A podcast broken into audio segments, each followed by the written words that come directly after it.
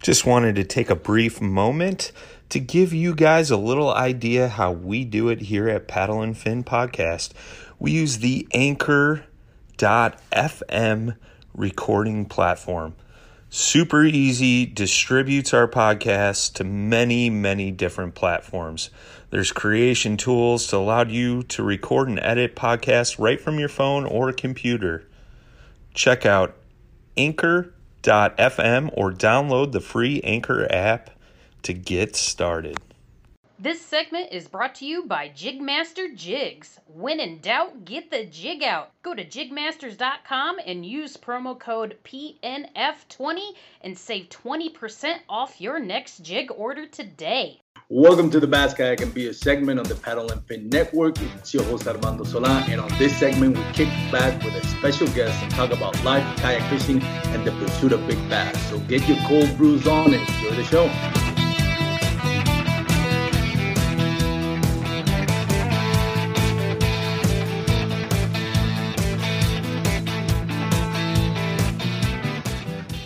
Hello, everyone, and welcome once again to the Bass Kayak and Beers Network, presented by Douglas Rods. Go check out douglasoutdoors.com and check out their full lineup of bait casting, spinning, and even fly fishing rods. Some of the best rods in the business, top of the line stuff. So go check them out. Out uh, douglasoutdoors.com to find the nearest authorized dealer to you.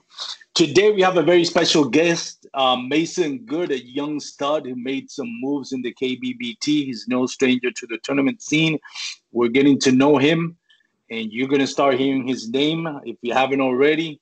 Um, make some noise on the KBBT and other future tournaments. Wherever he goes, I'm pretty confident this dude is going to make um, some noise, and you're going to hear a lot from him. So, Mason, thank you so much for tuning in into, or I'm sorry, not tuning in, but coming into my podcast, Bass Kayak and Beers. I really appreciate it. How are you? How's the family? Good, good. Thank you for having me. No problem, man. My pleasure.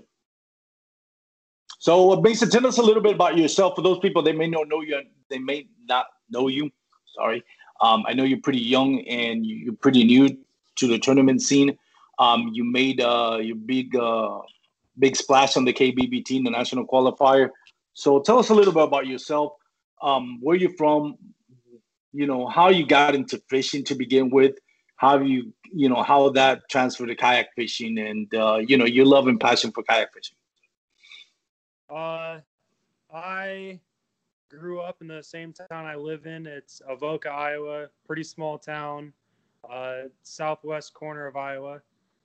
I started fishing at a real young age. My dad and my uncles kind of got me into it, and uh, it was just something we like to do, like to be in the outdoors, um, hang out on the lake for most of the day. That's, that's kind of what we did. So I started fishing real young. Um, I kind of I got into kayak fishing. I would say three years ago. It would have nice. been the the year after I graduated high school, and uh, I started. I did one semester of college. And it's like that's kind of when I really got into the kayak fishing.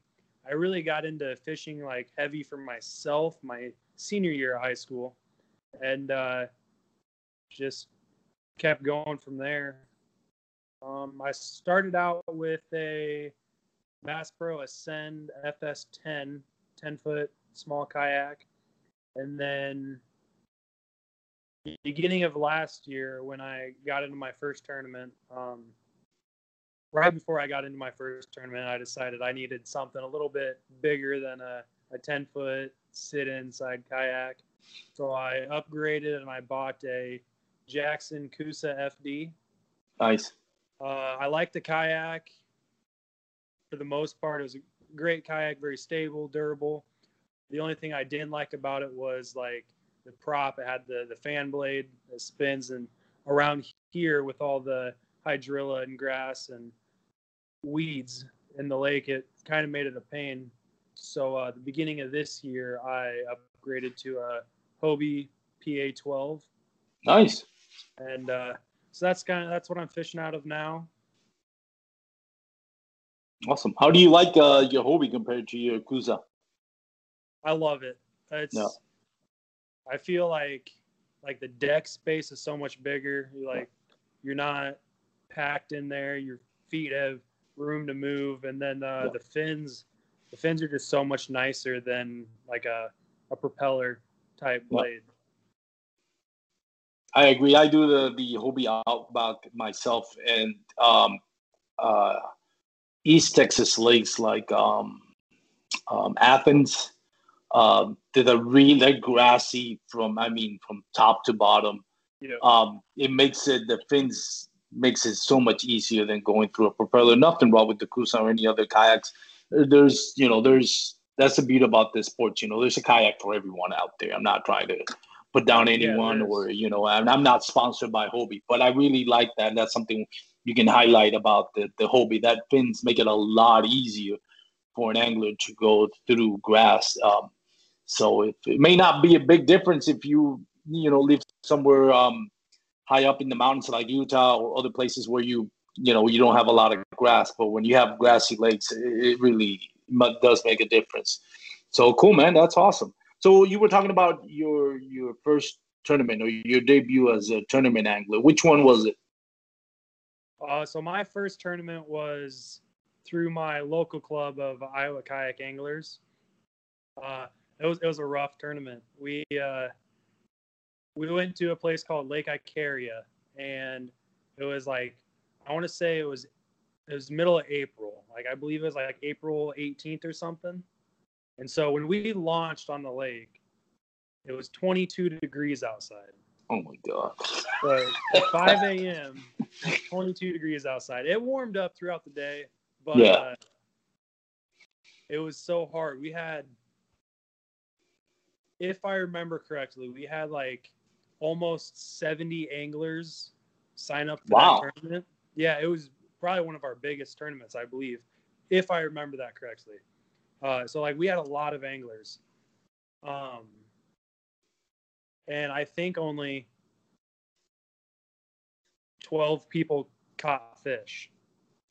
No. Think, yeah. So like, it was it was a crazy day, and that was that was my first tournament ever, my first live tournament, and it just I don't know, it kind of I'm almost kind of glad it happened that way. Mhm. So like I was looking forward to the next one. I was waiting for the next one to happen. And the next one came, and it was so much more fun, and it wasn't that cold, and I caught fish, and so then after that, I just wins the next live tournament, and like it just kept it kept wanting me to scratch that itch for wh- when's the next live tournament. Yeah. Yeah, those uh the big props to and kudos to you guys in Iowa. I mean, 22 degrees. I live in Texas. You open a, a tournament with 22 degrees, you ain't got no Texas gonna think I'm like, nope. We're starting I around noon. Yeah, 5 I was wearing a.m., 22 snow degrees. pants. Yeah. That's Yeah. crazy. I was wearing snow pants, boots, and a Carhartt coat. Damn, that's crazy, man. But hey, I mean, you can't always be a fair weather fisherman. You know, that's Yeah. that's the thing about kayak fishing. You know, if you want to, if you want to really grasp and enjoy it, you know, I feel kind of bad when you see all this fair weather, whether it's boat fishermen or bank fishermen or kayak fishermen, only go when it's nice. You're missing out on a lot of more stuff. You know, the challenge. You know, you you stack the odds against you, and when you get that fish, even if you don't win the tournament, but just catching a fish, man, it, it's the the reward you get out of like, man, I braved the elements. I, you know, I went head to head with Mother Nature and I caught a fish. It's awesome, man. I like it. Um, so big props to you. I'd be honest, I don't think I would have gone to 5 a.m. for 22 degree uh, weather. But hey, um, when you live in Iowa, you know that's what Yeah. you got to do. Oh, fortunately, we don't we don't have many of those days over here.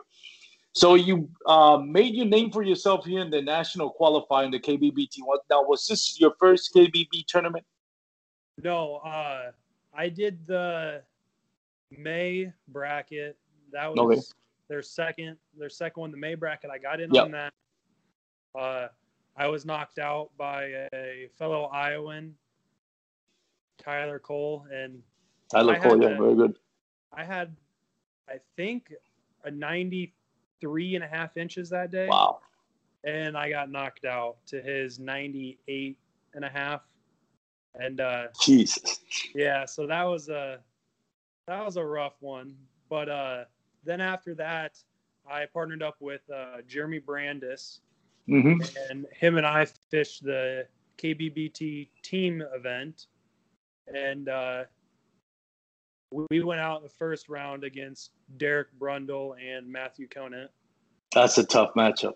Yeah, yeah, and that was a rough one too because Jeremy went out there and fished phenomenal both days, and I just I was catching fish most of the day on both days. I just couldn't find any big ones. Like I was stuck on like a 16 inch pattern. Mm. And, uh, so we got knocked out first round on that one, and then uh, this last one, the qualifier, was my third tournament with KBBT. That was pretty good showing too. Before we get into that, um, on the May bracket, what round you got knocked off? I think I think it was the third round. Third That round. was So that, we did the the 128 anglers. yeah, yeah, yeah, that, that was a big one. Yeah, I believe it was the third round. yeah, it's nothing to sneeze about. And again, you put how many inches? Said 94 or something? I think it was 93 and a half. 93 and a half. Yeah, to his Yeah, that- and a half. Yeah, that's nothing to hang your head down low. I mean, you, you Yeah. got to be proud of that number. It's like when you put up a number like that, I mean, you fully expect that you're going to win. Yep, yeah. Especially if you're in Iowa. If you're in Texas, you'll say, like, eh, you got a little bit more than 50 50. But in Iowa, you must have been thinking you had this in the bag, right? Were you surprised when you saw that you didn't, you know? Now, you didn't know, because I know you guys, um, between yourself, you'll, some of you guys will text each other, let each other know. So, and you keep it hush hush, you know. But when the reveal comes, it's not a surprise to you because maybe you already um, talked to your um, fellow competitor. Now, was that the case, or were you just going blind into the reveal show? No, uh, Tyler Cole and I were talking back and forth most of the day, and so he kind of he told me what he had because uh, at one point he was sitting at 93 and a quarter, and I caught a big fish. I think it was a 21 and a half, and so I got up to 93. So I was like super pumped. I was like, I'm only a quarter inch behind. We can still do this and uh, he texted me like probably a half hour after the boards went down and said, "Hey, I just culled six inches." Like six inches. So uh, yeah, we were we were talking back and forth, and I knew what he had, he knew what I had, even after the boards went down. So, uh, but here in Iowa, we do that. We Yeah. even if we're going against each other, if you were to say, "Hey, dude, what do you got?" I'm sitting at this this number. They're gonna tell you like that's just how how close we are and how we do things. Yeah, that's cool. I mean, it doesn't. I mean, I know Greg will like the reveal show to be for for the fans and the audience, but with, with between you and the, your fellow competitor, there's. I mean, there's nothing wrong with that. Definitely. How how did you feel knowing like, man, I just put up 93 inches and I'm not, and I'm being knocked out? Was there like, were you disappointed? Or were you just proud of yourself and because at that point you just say, "Hey, man, I mean, I did what I did. I mean, you can't be disappointed in your showing. Obviously, Yeah. you're gonna be disappointed that you didn't go to the next round. But how Yeah. did you feel when you found out? It was After years of fine print contracts and getting ripped off by overpriced wireless providers, if we've learned anything, it's that there's always a catch. So when I heard that Mint Mobile wireless plans are $15 a month when you purchase a three month plan, I thought, what's the catch? But after talking to them, it all made sense. There isn't one. Mint Mobile's secret sauce is that they sell wireless service online. They cut out the cost of retail stores and pass those sweet savings directly to you. To get this new customer offer and your new 3-month unlimited wireless plan for just 15 bucks a month, go to mintmobile.com slash waypoint. That's mintmobile.com slash waypoint. Cut your wireless bill to 15 bucks a month at mintmobile.com slash waypoint. Additional taxes, fees, and restrictions apply. See Mint Mobile for details. it was mainly like I was happy with uh, how much I put up because especially that was earlier in the year and I was 93 inches. That was a great day. So I wasn't hanging my head low, but like in the back of my head, I was just thinking, Tyler Cole, like, come on, what is with you, man? And uh, him and I go back and forth about that all the time. He gives me crap, and I give him crap about it because that was he tied his best single day showing at 98 Wow. and a half inches, and uh, so I was like, you just happened to put out your best day, the one day you're going against me, and uh, so yeah, we we give each other grief about it, but It's all good, friendly trash talk, right? exactly that's what it is. So okay, so fast forward to the national qualifier. Uh, let's go round by round, um, if you can remember, because I know there was a lot of rounds on this, and it, it, it was. And when you look back, that was the first one was what about a month and a half ago. Yeah. So, yeah. So first round, how was the first one for you? Uh, so I was thrown into the bracket very last minute. Um, Okay. I want to say. So the first Saturday, we're round one on that first Saturday. I got into the bracket the Thursday before. Mhm. So it was just a few days, and I was fishing the Hobie event on uh, the Mississippi River Pool 789. Mhm. And so they text me, they're like, hey, we had somebody drop out. Are you cool to go in the bracket?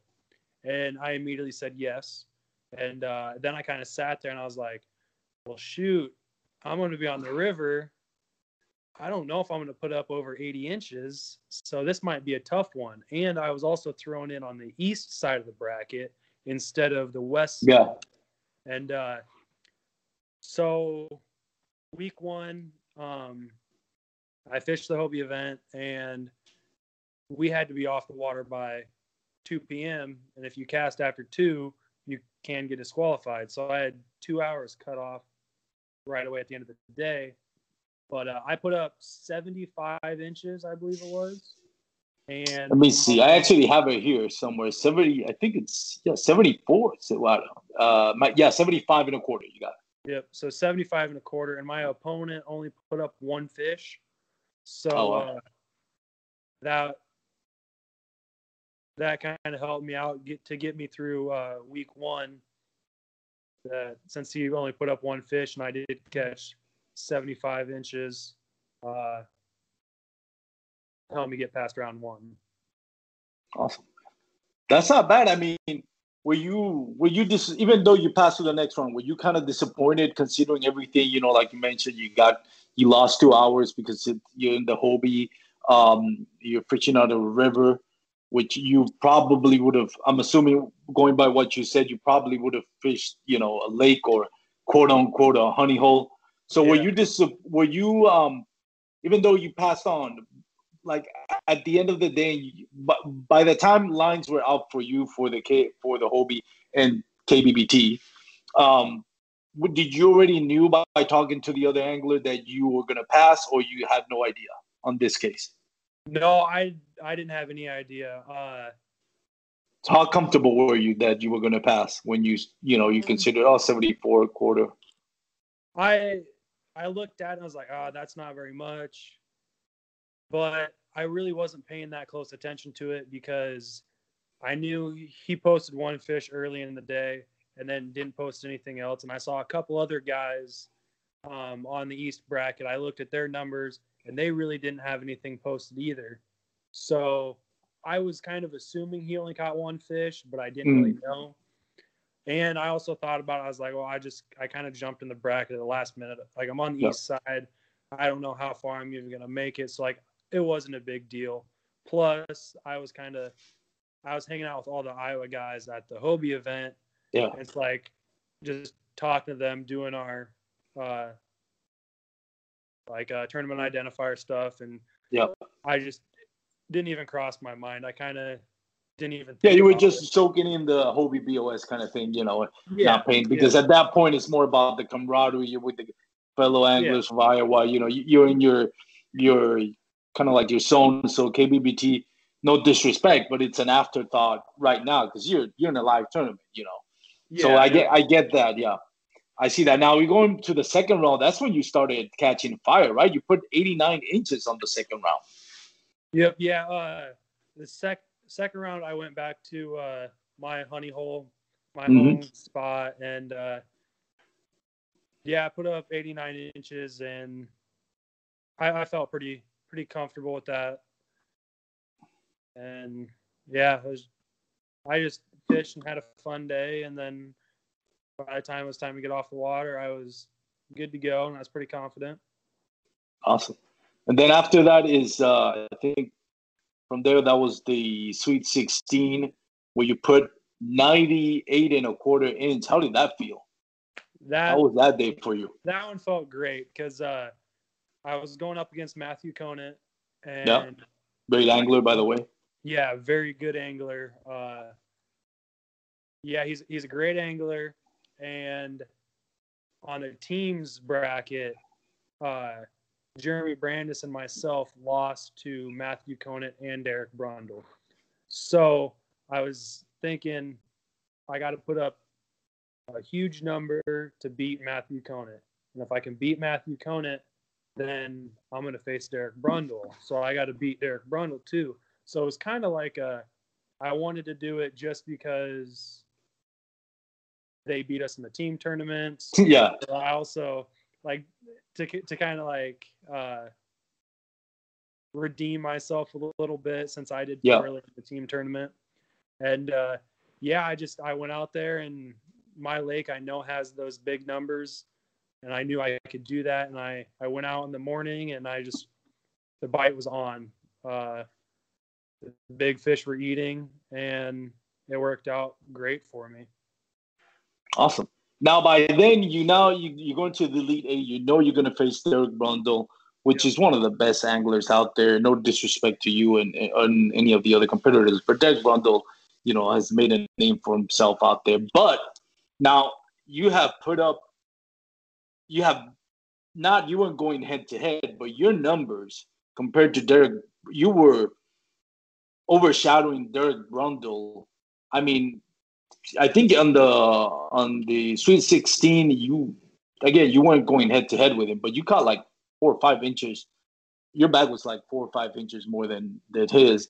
And then on the next one, that's when you put 98. He put up a decent number, but in total, I mean, when you look at the measurements, you were going way ahead of Derek Brundle. You had to, even though you're going against Derek Brundle, you had to feel good about your chances facing Derek Brundle. How did you feel when you when you like okay now I got Derek Brundle? Was it? Let me ask you this: Was it a um, intimidating for you, or did you just saw Derek Brundle as any other ang- angler competitor? Uh, a little bit of both. Um, I- like I looked at Derek Brundle as any other guy, uh, any other person I have to face. I got to go against him. But at the same time, I was a little intimidated because I know he's good, and I Mhm. know, like I know, I just beat Matthew Conant, Yeah. and now to uh, kind of redeem myself from that team bracket, I got to beat both both the guys on that opposite team. And uh, so going into it, I was a little intimidated by that, kind of putting more pressure on myself than anything else. But Mhm. uh, I talked to Derek Brundle a few days before the tournament, and uh, he's like, "Hey, I'm fishing a live event. I'm gonna be lucky to put up 75 inches." He's like, "I've been pre-fishing, and 75 inches is about about my max." So I was like, "Okay," and uh, I didn't go to my big fish honey hole. I went to a lake right next to it, and uh, I kind of took it easy. Um, I probably shouldn't have because it was a very close matchup, but uh, I Yeah. kind of took it easy. And uh, so I was fishing. I got up to like 75 inches, and um, I was like, okay. He said this is probably about where he's going to be at. So maybe I can just kind of kind of fish around for a little bit, not really fish hard. So uh, I got off the water and I went and uh, ate some food. I went up to a subway, got lunch, and uh, I was sitting there in the parking lot eating my food. And I looked back down on the boards. And he jumped up to 79 inches, so he was beating me by four inches, and I only had like three hours left of fishing. Mhm. So then I kind of I got into like a little bit of a panic mode. I was like, I need to get back out on the water right now and start fishing and not take it easy on this guy. Like I should not have even thought about taking it light because he is Derek Yeah. Brundle. Uh, so Yeah, you uh, took your foot off the gas for a second there. yeah, yeah. And so I got back out on the water and um, I caught a few upgrades pretty quickly. I got up to was it 83 inches and Yeah. uh, he got up to 81 uh, 81 and a quarter something like that And, yeah, uh, uh, let me look at it real quick. But go ahead, keep keep going. I'm sorry I interrupted you there. No, you're right. Uh, so I had like, I think it was like 83 something there, and uh, he had like 81, and uh, he texted me and said, "Hey, I'm getting off the water. Uh, my live event's over with, and uh, congrats on the win. Like, you did good." And so I con- congratulated him too on his uh, live tournament. He placed fourth, so that's pretty good AOY points for him and uh, so we talked for a few minutes and then uh, he got off the water and i kind of fished around for another half hour or so and uh, and then i got off the water and uh, and then the reveal was kind of scary because last time i looked at the board i had like 83 and he had 79 so i thought You i got was 83 and a half. Yeah. yeah. So I was sitting at 83 and a half and he was sitting at 79. So I was like, okay, I got him by four and a half inches. Pretty good. And then so we get to the reveal and Greg's like, all right, Mason Good, Derek Brundle, winner by three quarters of an inch. And I Mm. I was freaking out. I was like, wait a minute, did he like pull back a fish and post it at the end? And did he beat me by three quarters of an inch? And uh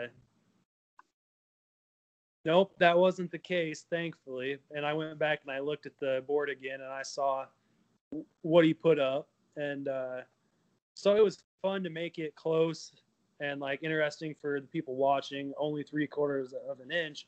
That's not a lot. Yeah. So that was fun, but I was also like, I was getting nervous because I thought maybe I blew this. Like maybe I was out fishing too easy all day, and he did come back and take it from me. But luckily, I uh, I snuck past and I, I got to win on that one too. Good. Did you you have did you learn anything from that? Because you really you let him off the hook for a second. Were you like even if you want even if you, you know you you you passed, um, but even after that, were you kicking Yeah. your sorry? Were you kicking yourself thinking? You know, this is not what champions do. You don't lift your foot off the gas. Not, Yeah, you know, Uh, even more so when it's a guy like Derek Brundle. I mean, you just can't, right? Yeah, I was. So, kind of what I was thinking going into was I'm not going to fish my honey hole. I'm going to fish right next to it, and I'm just going to put up enough enough to beat him. Yeah. So the next week, I was figuring I was going up against Kyle Zemke for the final four. So I was like, Kyle's been putting up consistent numbers Yeah. in the low 90s. So I need to save my fish Yeah. and to to take on him. And so that was what I went in. And then yeah, after realizing it was that close and how I just fished easy and like didn't really have any uh um like execution factor. Yeah, the, you didn't have that killer instinct going in. Yeah, exactly. I didn't have that. And uh it almost cost me that tournament. So Then after that, you pretty much redeemed yourself putting up 99 and a half inches. Is that the biggest limit you've ever caught? yes, that's my biggest single day limit. And then you were going against Kyle Semke, which at that point, Kyle Semke was just slaying up and down. I mean, you and Kyle Semke were kind of like battling each other throughout as you know for the best average. Kyle Semke was on a tear. Yeah, um, yeah. and you just completely blew him out of the water. How did that feel? Uh, I felt good. I kind of like I kind of felt bad because where I'm at, I was on the water. I think two hours before him, So I had 96 and a quarter inches before he even got on the water. Mhm. And uh, so now being the final four champ or the final four leading into the championship, uh, honestly, I probably because I had 96 inches by like nine o'clock or something like that. I think Wow. I'd- I think at eight o'clock when he got on the water, I had like 94, and then by 9:30, I think I had 96. I by 10 o'clock, I should have just got off the water and uh, let those fish rest for the championship, but I didn't. I wanted to. I wanted to put up the highest. You didn't want to make the same mistake. basically. Exactly. And I was by 10 o'clock, I was at 96, and uh, I knew I there's more big fish in there. My goal for that day was to hit 100 inches. If he, like if Kyle would have beat me, but I got 100 inches, it wouldn't have mattered. My goal was to hit 100 inches. Period. That was the only thing I was thinking about after nine o'clock. Yeah. And Up the end. couldn't couldn't quite do it. Uh, I tried. I was out there until the very last minute, uh, trying to get that hundred inch mark, and I just couldn't find that last half an inch. You know, go ahead. I'm sorry. I, were you going to add something else? I apologize. No, no, no. That uh, I wanted to go back to. Okay, so that that um that um that round with Derek Brundle, because I mean hindsight is always 2020, but analyzing, talking to you now and analyzing, it, it's one of those things where one mistake didn't cost you your round against Derek Brundle, but in a way, it kind of costs you your your final because now you- Yeah. on one end you let the foot off the pedal and you realize how close you were to having that mistake cost you. So in the second tournament, now you're going against Zemke. Now Zemke's putting up big numbers.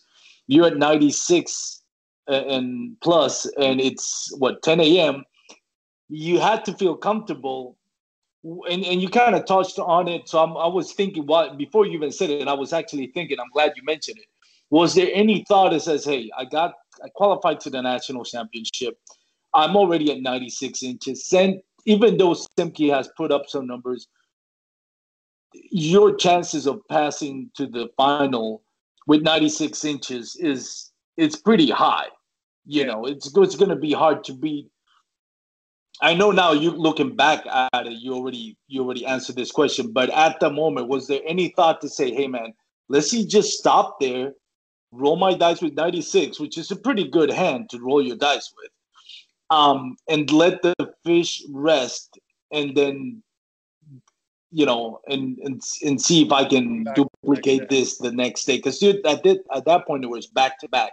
There wasn't a, a week, five days in between one round the other. So, was there any thought at that point when you were at 96 to say, should I left? Should I take my foot off the pedal? No, I already did that with Barry Rondo, already cost me. I'm going full throttle. Take me through that mindset.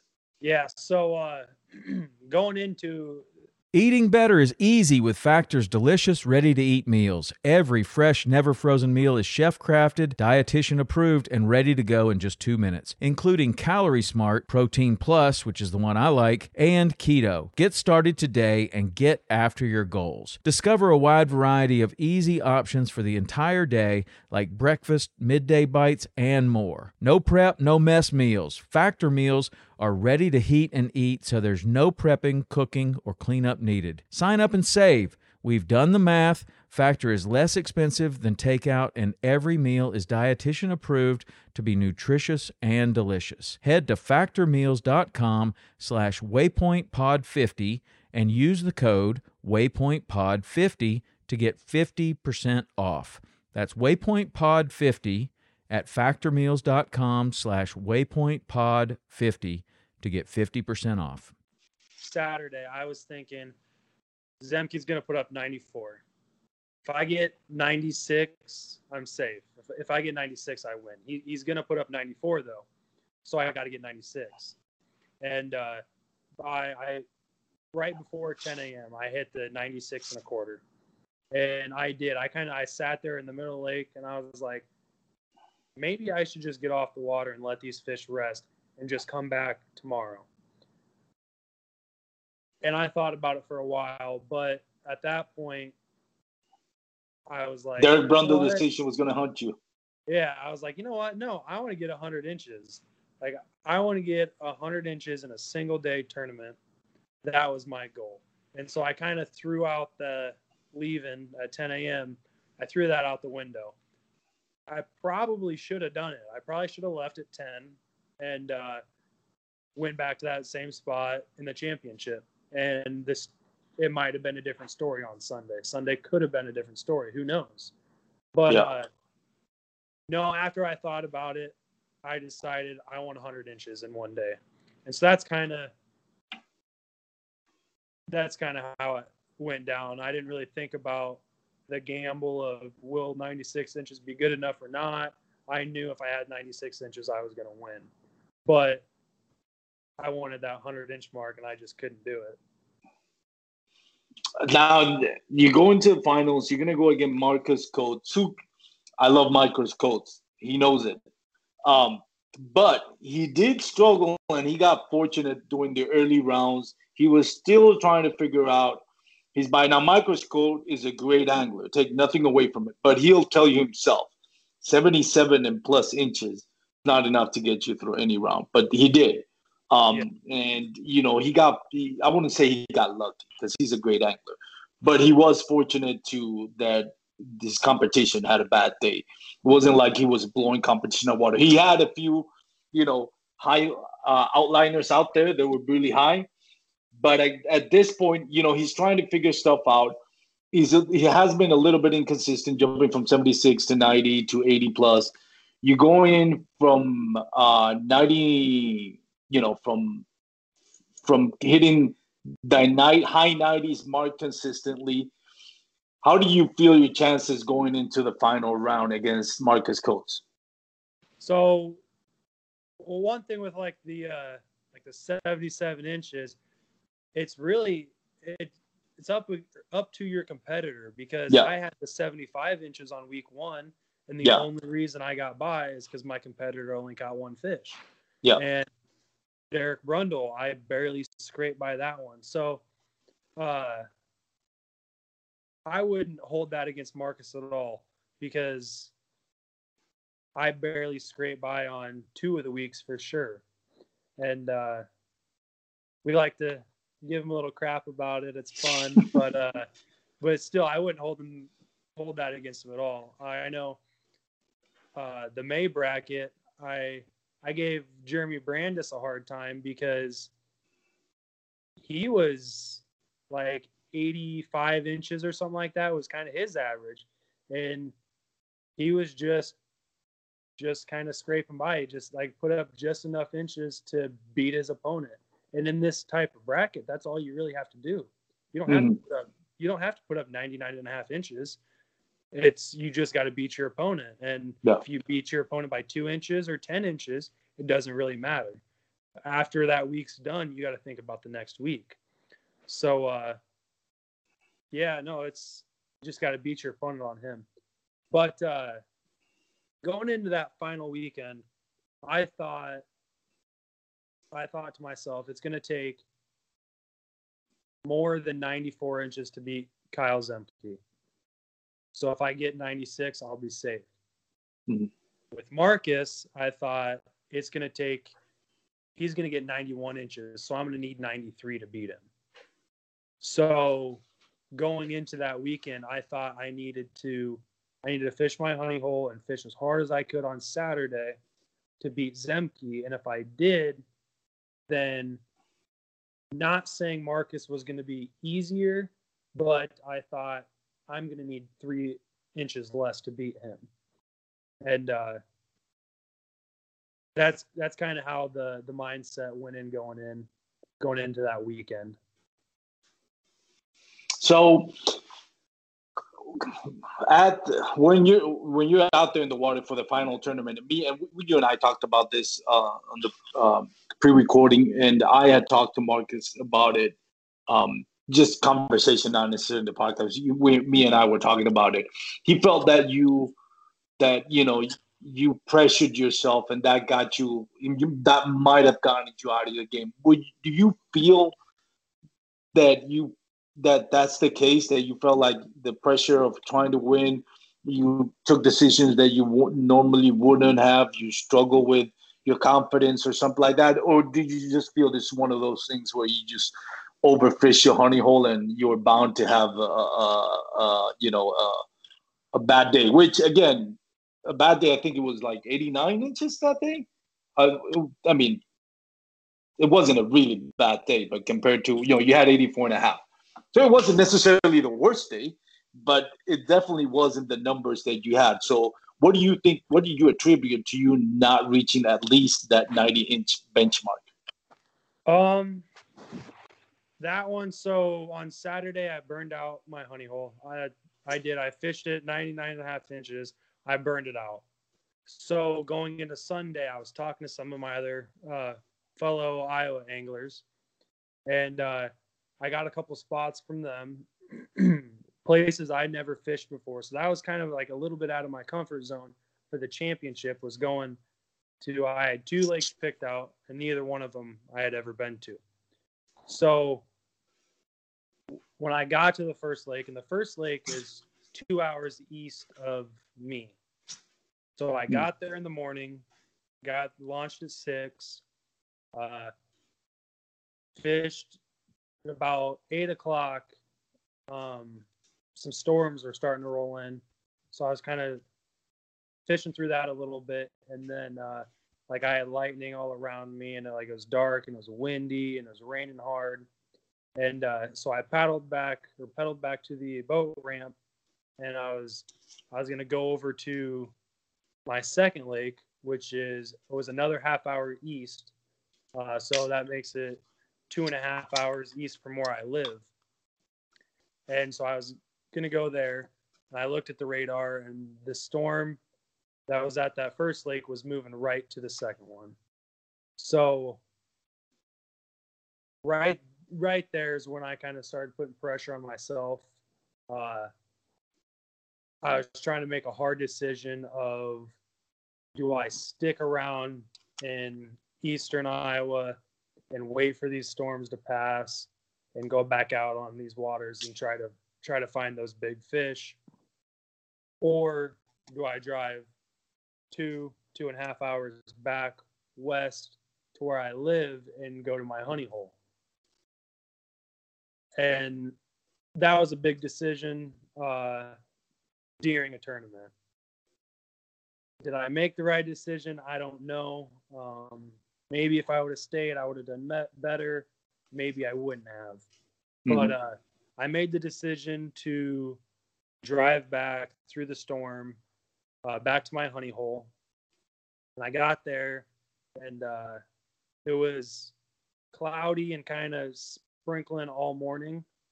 But at 10 o'clock when I got there, the clouds went away, the sun went straight up.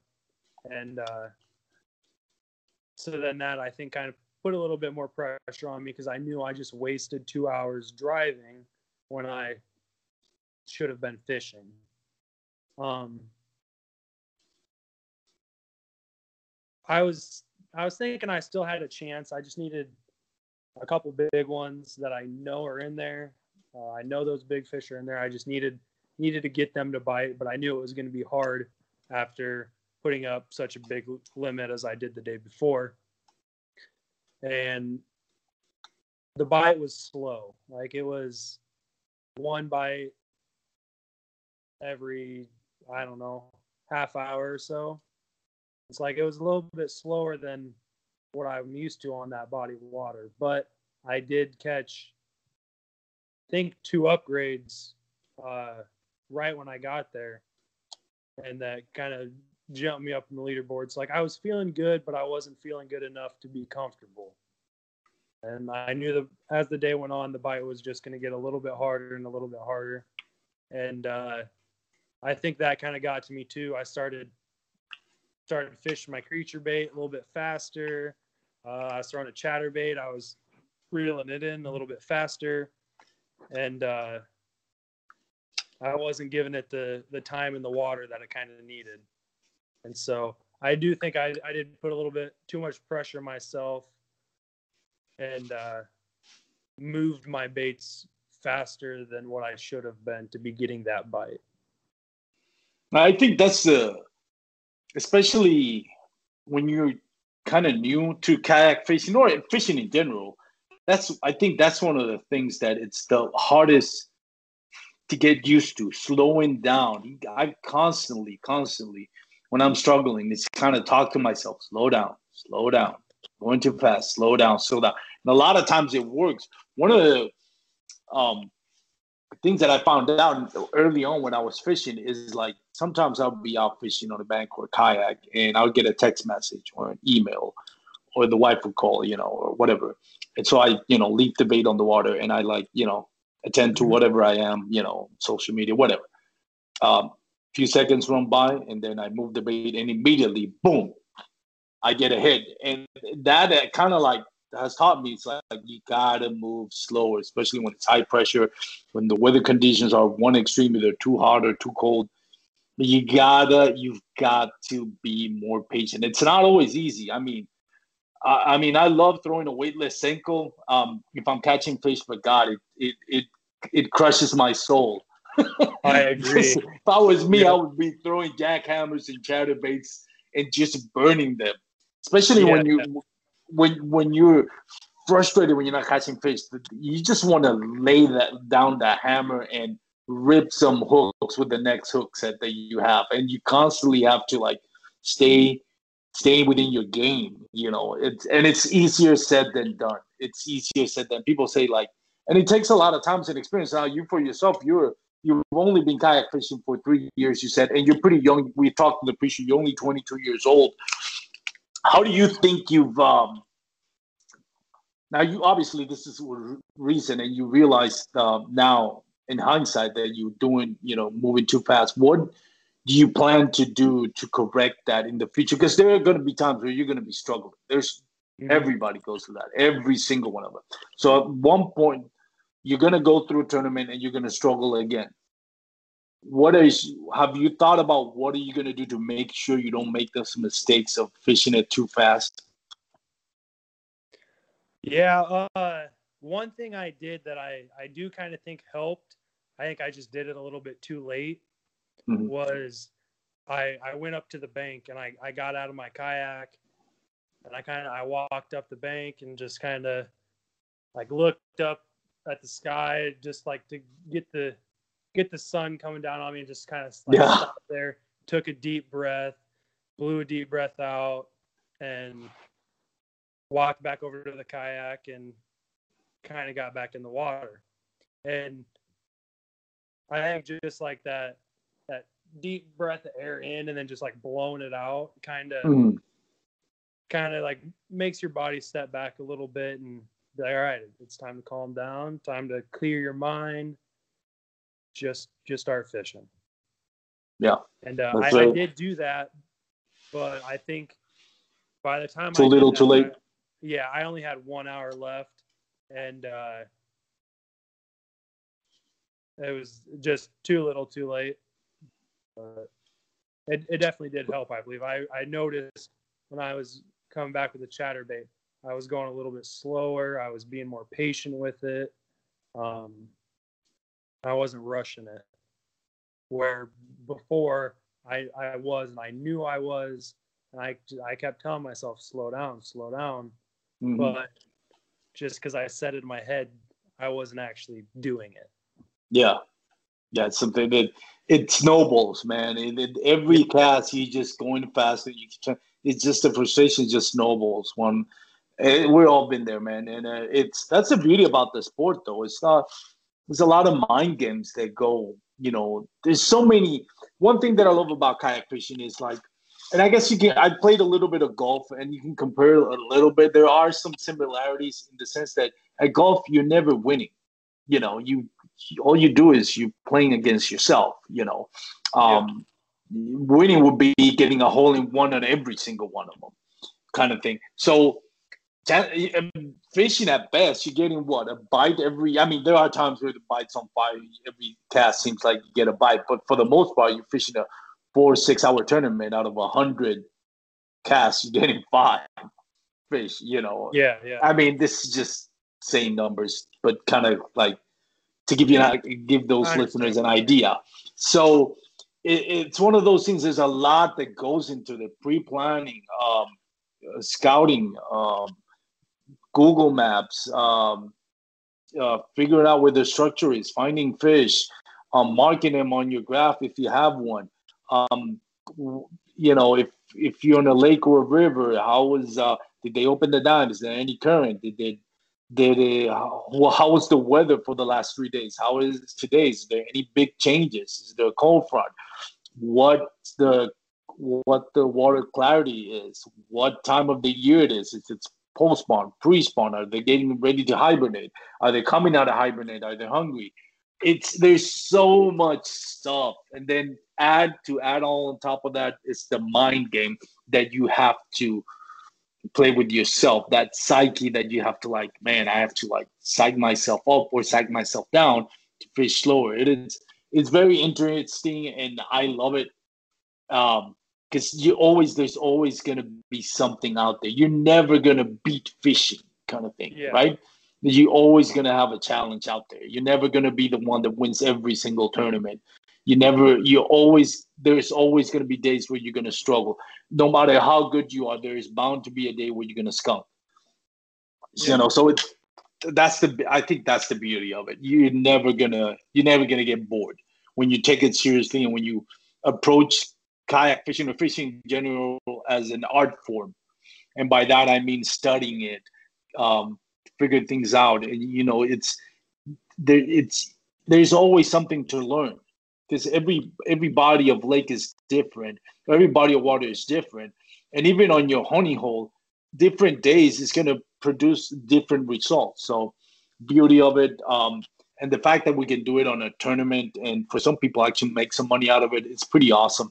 Now tell me about the overall experience on the kbbt because now this is your third tournament so you're a seasoned veteran by now on the what we call uh, the kbbt you know so tell me about, let's first of all talk about KBBT as an organization. How do you feel, you know, with, the, I mean, I feel like Greg Noza is doing a great job.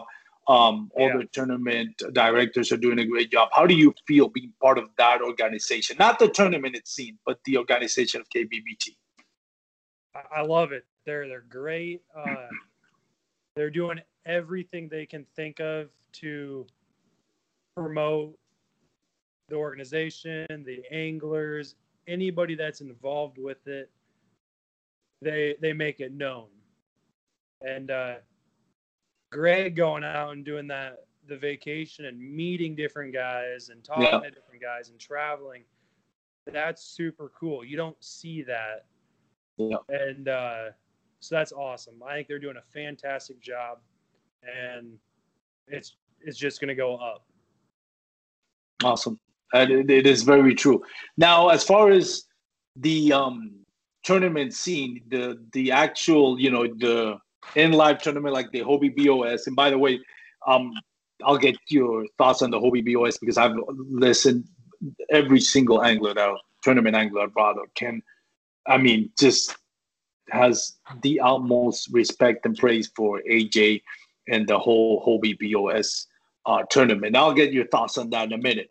But the the difference between now going to a live event and the knockout stage. Now we know the difference, but for you, which one do you incline more to? Like, what do you rather be doing if you can only pick one, doing a live event or doing a knockout stage challenge? Which one would you rather do? Um, that's a hard one. I would I would lean towards the live event because I like I like going to new bodies of water. I like hmm. seeing mm.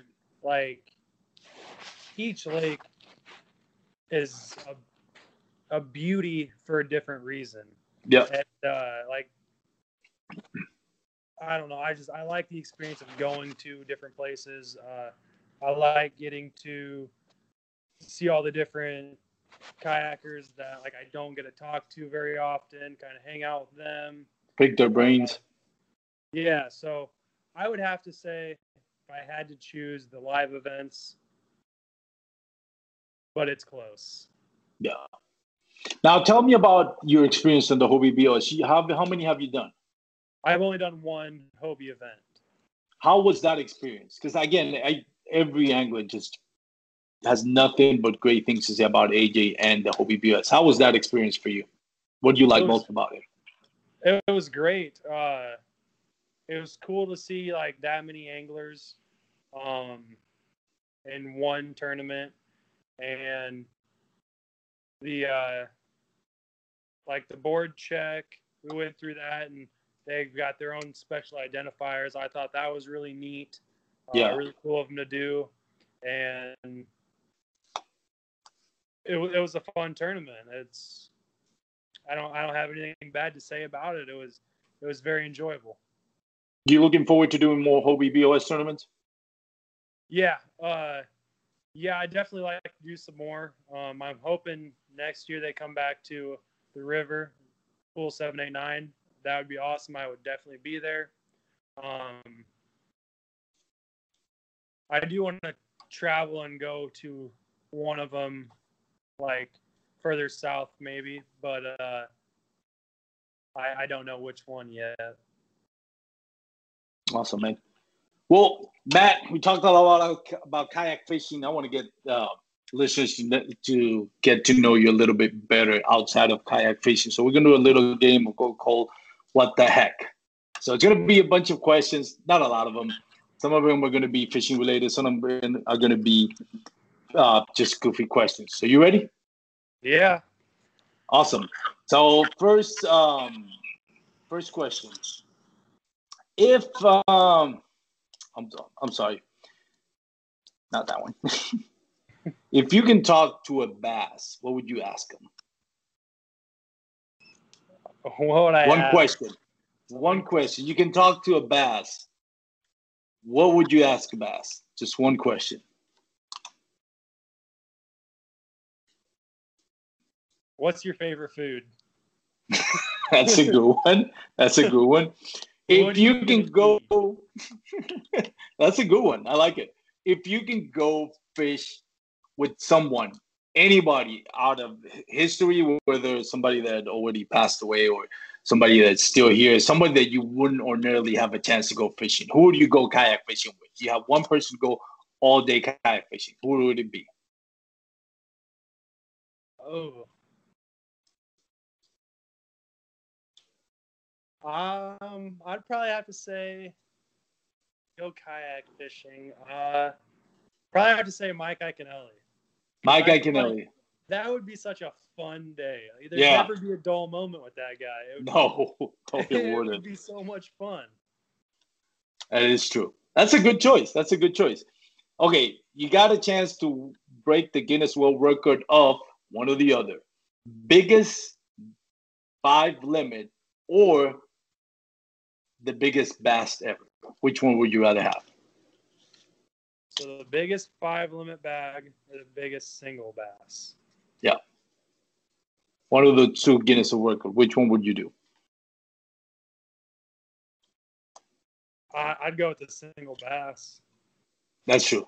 Yeah, I'd, I'd have to go with the single bass, and I'd have a replica of that thing on my wall. Awesome. Good choice. Um, man, this is uh, personal. You don't have to answer it if you don't want to. Have you ever been arrested? And if so, for what?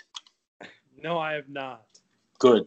If humans came with a warning label, what would your warning label say? What was the first part of that? If humans came with a warning label, what would your warning label be? Oh.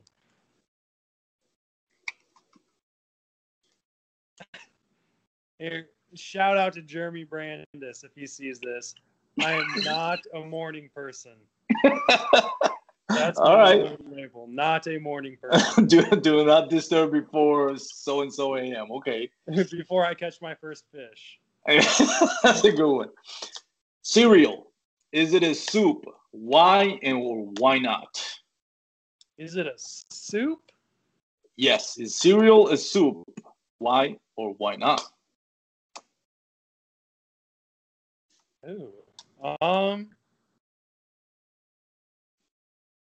I say no. Why not? I don't have an answer to that. I don't know. It's, I So what's the difference between a soup and a cereal? Cereal is cold with milk and takes five seconds to make. Soup Okay. is warm and uh, takes longer to make it. All right. Well, that's a good reason. Okay. Um, if your office had or your work had a show and tell for adults, what would you be most proud to display? I'm kind of nervous about that one. Um, honestly, I'd be taking my fishing trophies.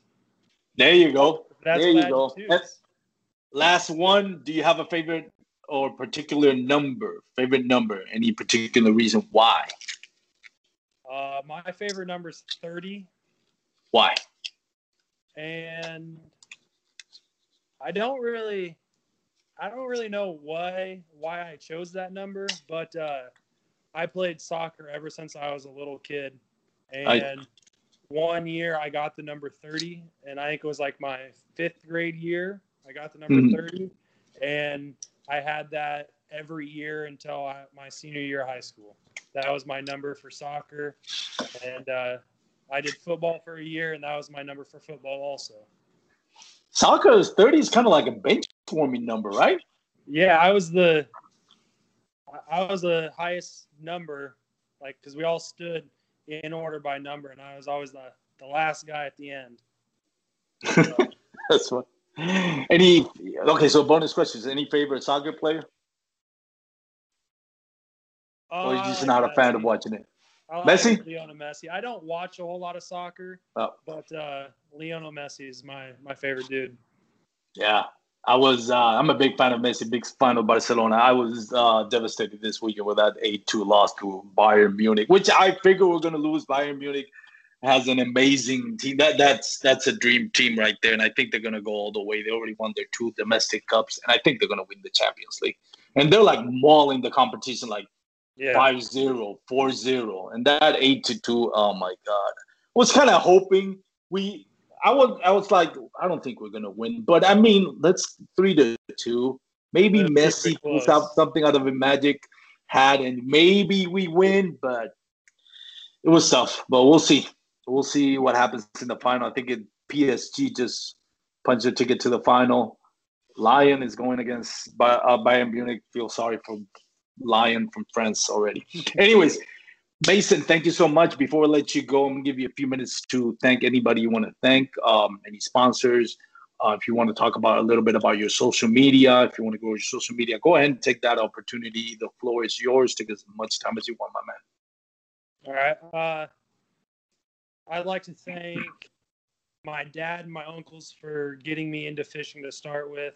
Uh, it was a, a great memory looking back, getting me into it. And then it's just helped me out so much since then. Like, if I ever have a question, I can call up one of the three of them and be like, hey, this is where I'm at, or this is where I'm going to. And, uh, like, what's some, what's some pointers? And they're always there to help me out. Uh, I'd also like to thank all the kayak guys in Iowa. Like we're we're so close knit that we share information, we help each other out, and this past two years they've helped me out a lot. Um, like Jeremy Brandis got me into kayak or into tournament fishing.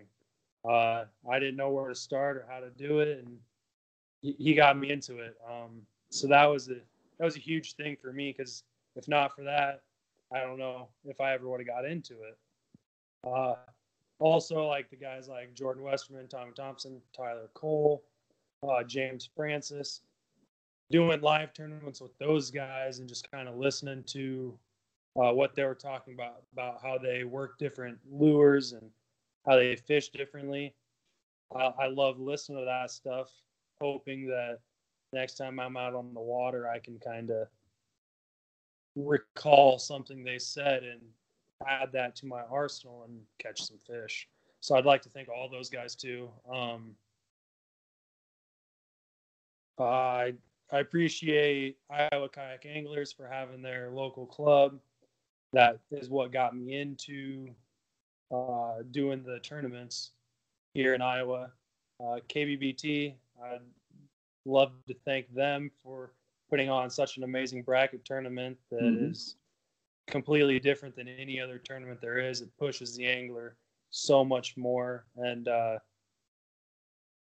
and I also want to thank them for interviewing the anglers and digging into yeah. the anglers' lives as much as they do, because if it wasn't for them, I wouldn't be on here talking to you. So, uh, I appreciate them for that. Uh, I want to thank you for my pleasure, man. Up and uh, asking me to be on here. It was it was a blast. It was super fun, yes, sir. Yeah, I really enjoyed it. So thank you. Awesome, man. That's about all I got. I don't have any so, sponsors. I'd like some. Yeah. Cool, but uh, don't have. The way you're going, you might get some pretty soon. Yep, that, that's so, the goal. That's what I want to do. Mason, uh, where can my listeners follow you? Follow your social media. You have a Facebook or Instagram or YouTube? Yep. Uh, I have a Facebook, um, and I also have an Instagram. I I need to get better about posting my fishing content on both of those. I I did it for a while, and then for some reason I kind of I got lazy about it, and I didn't do it as much. So I need to, especially on my Instagram, uh, get back on there and start start posting some more things. But yep, Facebook and Instagram, I have both of them. So what's the name of the, each one? Uh, Mason Good. Mason Good. That's it. Yeah, I believe so. I know Facebook's just Mason Good, and uh, I think my Instagram is also Mason Good. Awesome. Well, Mason, thank you so much for taking the time, and I really, really enjoy having talking to you and you know having you share your experience and having a fun conversation. I look forward to what you're doing next. Are you gonna um are you have any tournaments planning other than the national qualifier? You plan on going on the national qualifier? I mean, I, you don't know where it's gonna be, but do you plan on going if, if, if I mean, if depending yeah. on what happens, you know, with all this yeah, pandemic. Uh, I I for sure plan on going to the national qualifier.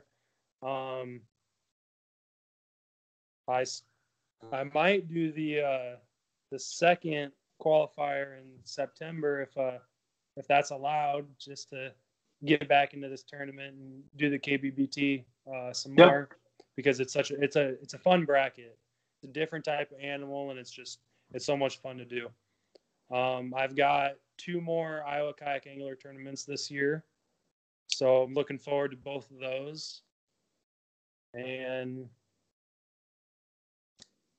I think that might be about it for uh, yeah. my live tournaments this year. Awesome. Well, Mason, more. Awesome. So we're looking forward to see you, man. Whether it's this KBBT this year, national qualifier, or in the actual championship, we look forward to seeing what you put up, man. And uh, again, thank you for having uh, giving us the time and uh, sharing your stories with my listener. I'm sure they appreciate it. Uh, for those out there listening, if you made it this far, thank you for joining us and Mason Good on the Bass Kayak and Beers Network, again presented by Douglas Rods. So Mason, have a good one, my friend. Have a great night. Um, talk to you later and uh, tight lines. Yeah, thank you. You too. Have a good one. Take care, my brother. Thanks for tuning in to another killer episode on Paddle in Fin. Don't forget to go check out our website at paddle, the letter N, in fin.com. Don't forget to check out the YouTube channel at Paddle and Fin. If you got a question, comment, want to hear from a future guest on a future episode, feel free to email us at paddle, the letter N, in fin at gmail.com. Don't forget to follow us on social media at Paddle and Fin on Facebook and Instagram. Shout out to our show supporters, ANGLR. The ANGLR button and app just makes for a better time on the water and creates a virtual logbook for every fishing outing out on the water. Shout out to Rocktown Adventures, located in northern Illinois, for all your kayaking, camping, and hiking needs. TRC covers, protect your investment. Catch Products, shout out to Catch Products. Go to catchproducts.com and put the paddle and fin logo directly on your catch board. Shout out to Jigmasters Jigs. When in doubt, get the jig out. Go to jigmasters.com, use promo code PNF20 and save 20% on all your jig and tackle needs.